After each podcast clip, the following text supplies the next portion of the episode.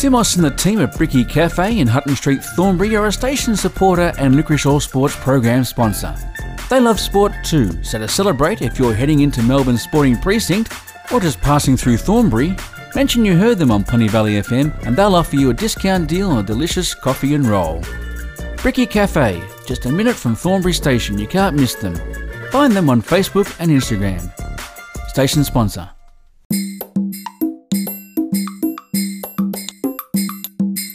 Ladies and gentlemen, joining me on the line here on Licorice All Sports is special guest Nikola Smith from the Southside Demons Netball Club and former junior Australian netballer at the under 19 level. Nikola, welcome to the show. Thank you. Thank you so much for having me. Very fantastic to be here.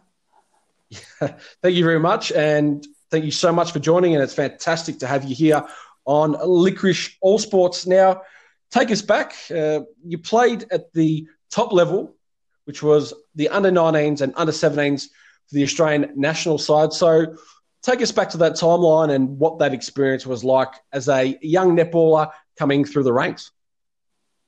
Yeah, definitely. Um, look, growing up, I loved netball. I always wanted to know. I want, knew I wanted to play. You know, for Australia. Um, from the get go, I just lived and breathed it, and you know, always at the courts shooting. I was a shooter.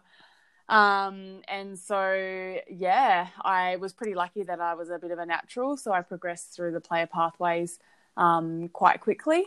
Um, and for me, yeah, at the age of 16, I think it was, I got, you know, a call from the, the Perth Orioles coach at the, the national level to ask me to come sit with the team on the bench, um, for the, for the Orioles as I had a few injuries and, you know, people being away. So, um, that was kind of when I had my first break. I sat on the bench, you know, couldn't have been happier, took the day off school, flew away with the team. And yeah, the following week I made my debut, um, yeah, for, for the Perth Orioles at 16. So started off very early um, in my um, career, and I guess from there I just kind of progressed and um, got invited to to play and have a scholarship at the AIS as a as an, a live-in athlete, which was a huge opportunity for me and. For me, that was also where my mindset really started to take over. So that was for me a turning point um, in my career, and uh, I guess where what was, I guess, to play out for me long term. Yeah, definitely. And it's interesting you say the mindset, and that's something we will touch on a little bit later in this conversation. You also played at the West Coast Fever in the Super Netball League here in Australia. And I suppose some of the talent that you would have played against at the top level, you've got so many great players from so many different countries around the world who do come and play down under in Australia. So tell us about that experience playing at the elite level yeah, most definitely. Like I think when I was when I first started playing, um, one of my first few opponents was like Liz Ellis. So I mean that in itself was just a huge um, well, a like I'd admired her growing up, so to see her on court and be playing against her was just like the biggest moment for me. And you know, it's hard to play a game when you're also kind of starstruck as well.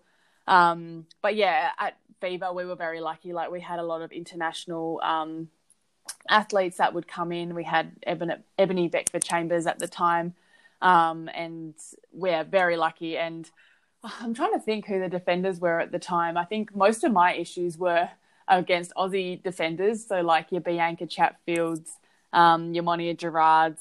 Um, even when I think when I played, we were we had the Trans Tasman competition, so we had a lot of exposure to the New Zealand defenders and um, Davu uh, Johansson. Like there was just that era of defenders that were just, you know, really unstoppable. So it was a really big challenge. And um, I think as well, when you are kind of managing your mindset at the same time, it's um, it, makes it even more challenging. But yeah, very lucky to say that I've been I've had the opportunity to play on some really great netballers of our time um, over my career, I guess. You, you, sort of had a bit of a hiatus from the game for a little while, for a few seasons, but you've made your comeback uh, at the Southside Demons Netball Club in the WANL, which is the West Australian Netball League. So tell us about when you decided to stop playing for for the few seasons that you did? What kind of, I suppose, the mindset that you were in at that time, and what it's been like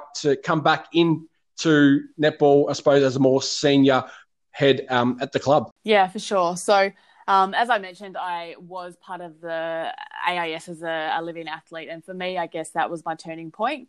Um, I was already one of the few athletes playing in the league, so kind of took it upon myself and put this huge expectation on myself that, you know, I was going to be a performer, I was going to be a starting seven, maybe I'd be captain, all these things. And as I said, I was a shooter. I, you know, that pressure to be performing and shooting, you know, in the high, high 80s really um, was something that I had targeted for myself. And uh, unfortunately, when you're really striving for something and, um, you know, that's your main focus. And for me, a lot of my anxiety and um, unhelpful thinking styles was just purely attached to my, my shooting. And so to the point where I would ruminate and think about it all day.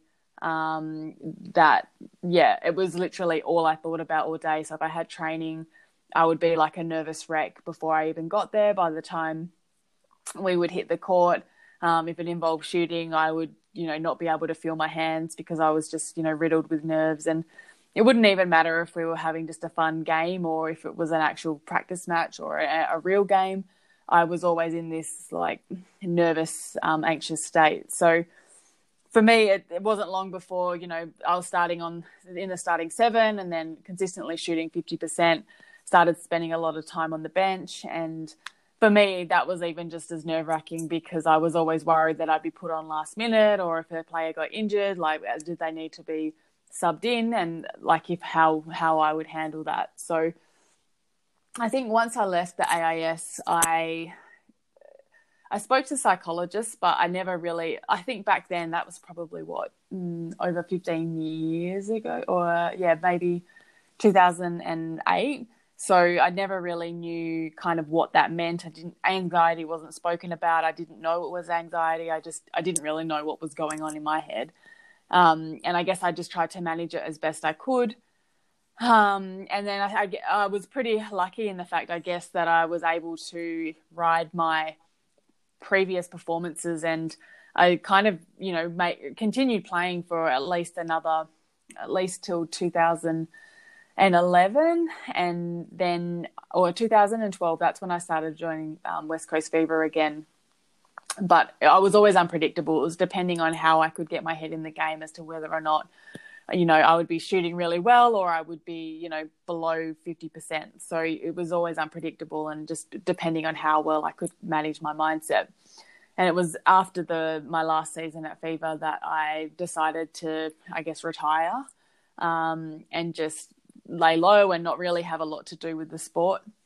Um, in 2015, I actually played in the UK in their their league over there. So I did. I started off okay, but then once again, like my mindset really took over, and by the end of the season, you know, I wasn't shooting over 50%, and I was just this nervous wreck, and like I was you know, quite happy sitting on the bench and, you know, a really great team player because I was happy for everyone else to be performing because it meant that I didn't have to play. And after that season, that's where I just thought it's not worth it. I'm, you know, I'm anxious and stressed throughout the day consistently, day in, day out. Um, and for my own mental health and like my body physically, it wasn't worth trying to pursue that. Um, and so that was in 2015, and I probably didn't really want a lot to do with the sport. Um, and then in 2018, so two years ago, three, two, like yeah, two and a half years ago, my sister played in just a local Saturday netball game um, team, and we hadn't played together since we were kids or like in state league days. Yeah, well before I started playing professionally, and so for me, that was something that was really special to be able to play with my sister. And I joined a club two years ago on the proviso that I didn't shoot. And they were such a great team. They were welcoming. They were, I don't think they really understood, you know, Nikola Smith, the, the former Fever player, wants to play in our team but doesn't want to shoot um, because I think I still had an association with the fact that I potentially, you know, was a good shooter. And so it took a long time to build me back up. My coach was fantastic, and we spoke openly about mental health and about how we needed to be supported, not just for myself, but for other individuals in the team. And obviously, everyone has their stuff. So we were able to communicate that openly. And yeah, we got to a point throughout the season where my coach would just, you know, gently ask me, you know, do you want to go into goals this week? It only has to be a quarter, it only has to be a small amount of time. And I would kind of dictate to her if I wanted to play or if I didn't want to play. And I think um, knowing that I had the option out if I needed to um, was really helpful. Um, but I also didn't want to be defeated by my anxiety. I knew that I could play. I knew that I can am capable of shooting, and I didn't quite sit right that I would let my mind allow me to not perform or play in a in a thing that I actually love doing. And when I'm on and in the zone, I just I love the game. I just can't get enough of it. But obviously, when I'm not, I don't really want a lot to do with it. So over that two years, I've been doing my own work, um, and that's where I guess my my workbooks and that have kind of come from. And I a lot of the stuff that's in the workbooks I try to implement myself, and you know, like I do the work to make sure that my mind is as as good as it can be. It's there's always going to be times that it won't. Um, ex- like you're always going to still have those moments where you know you the anxiety and that kind of thing takes over. But if I feel like if I do the work, then it's I mean I don't sit there for as long, or um, I'm able to get myself out of it a lot quicker. And then so it was probably last year. Josie Janz, who's also a West Coast Fever player and the coach of um, Demons, she was my former teammate and she reached out and asked me if I wanted to play. Um, and uh, yeah, this year I agreed to it. I had a little bit of an involvement with the the shooters towards the end of last season, and it just reminded me how much I did love the game. And yeah, we've gone through preseason this year, and we're still early days, but yeah, I'm really loving the sport. I feel like I've had that. Um, rejuvenated um, yeah love for the sport and the game and really enjoy going to training and you know working with the girls and that kind of thing because definitely towards the end of my career to start with it was definitely burning out and you know everything was becoming a chore so um, to have that kind of inspired and that re- rejuvenation of being able to love the sport again has been really great and yeah i'm excited to see what happens this season and i'm you know i still have my what ifs, what ifs, if what if my anxiety pops up again. But I just have to trust that I know that I've done the work, and you know, if those things do happen, then the game doesn't rely on me. There's seven other, six other people on court, and you know, the rest of the team that can support and come in and out as they need. You know, I think it's a little bit inspirational to anyone out there as well. You mentioned anxiety and you know mental health side of sport. I don't think spectators probably realize how much pressure is on elite athletes to perform. As you said, you know, you might find yourself, if you're only shooting at 50%, you might be getting benched. And then that anxiety can build. You can almost get into a realm that you sort of non believe your capabilities, you almost start second guessing yourself. And mm. I think it's a really strong message that you um, apply there, Nikola. And uh, you know, it's and as I said, in the modern day, there's no shame in talking about one's mental health and the issues that do go along with it. Now, in extension of that, I did want to have a chat um, about this. So, so we've got a program called the NetSet Ring, which um, you started a couple of years ago, and I suppose the two banners under that are the NetSet State of Mind and the NetSet Going for Goal. So, if any of the listeners wanted to, and especially the netballers, but really in any sport realm, wanted to check out uh, your workbooks um, and all the things that those programs offer where would they go and for sure so um, as i mentioned before i guess the workbooks are kind of information that you know really helped me when i was working through my anxiety and unhelpful thinking styles and understanding just kind of your attitude as well towards the game um, and I guess the best place to find it would be on my Instagram, which is at thinking underscore rewired, or um, on my website, which is thinkingrewired.com.au. Um, but yeah, both the workbooks kind of work together or independently. Like you don't need one without the other, but obviously together they work best. Um, and it's just a lot of the practices that I use and try to imp- well, implement daily um, to ensure that I'm proactively working on my mindset because I think a lot of us know and understand that you know everything starts in the mind and that our mindset is so important and our mind is so powerful yet no one, no, not no one, but a lot of people don't actually have any practices that they put um, in place daily to be proactively working on our mindset. If we want to get fit, we go to the gym, we go and we do that consistently. If we want to get healthy or you know put on weight, lose weight, we we have a a, a, a regime to make sure that we're getting the nutrition that we need for that desired result, and we do that consistently.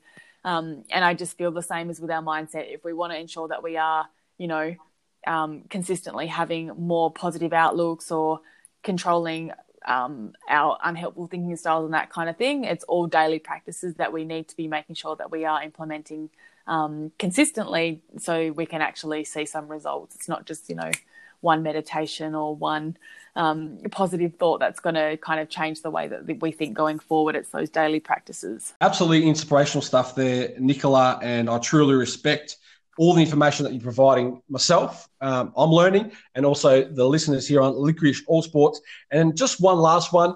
What does the week of International Women's Week mean to you, given given your experience and the things that you have achieved within netball? Yeah, look, I think um, International Women's Week is so important. I think women's sport in general doesn't get enough um, recognition. Um, but yeah, I think it's also really important that women put a lot of this into their own control when it comes to you know your mindset and that kind of thing and just believing in themselves and knowing that um, so i think women's uh, international week is just so important. I think it's um, you know women all year round is really important. Um, but you know to have a week dedicated to ensure that you know those voices are amplified and you know hopefully that women's sport in general starts to get recognized and um, yeah i think that's why these weeks are so important because it just raises a lot more awareness around women and women's sport in general.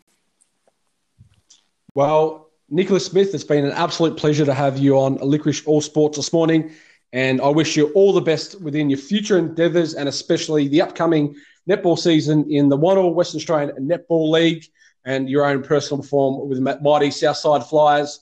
And I can't wait to have another conversation with you sometime down the track. Fantastic. Thank you so much for inviting me on here.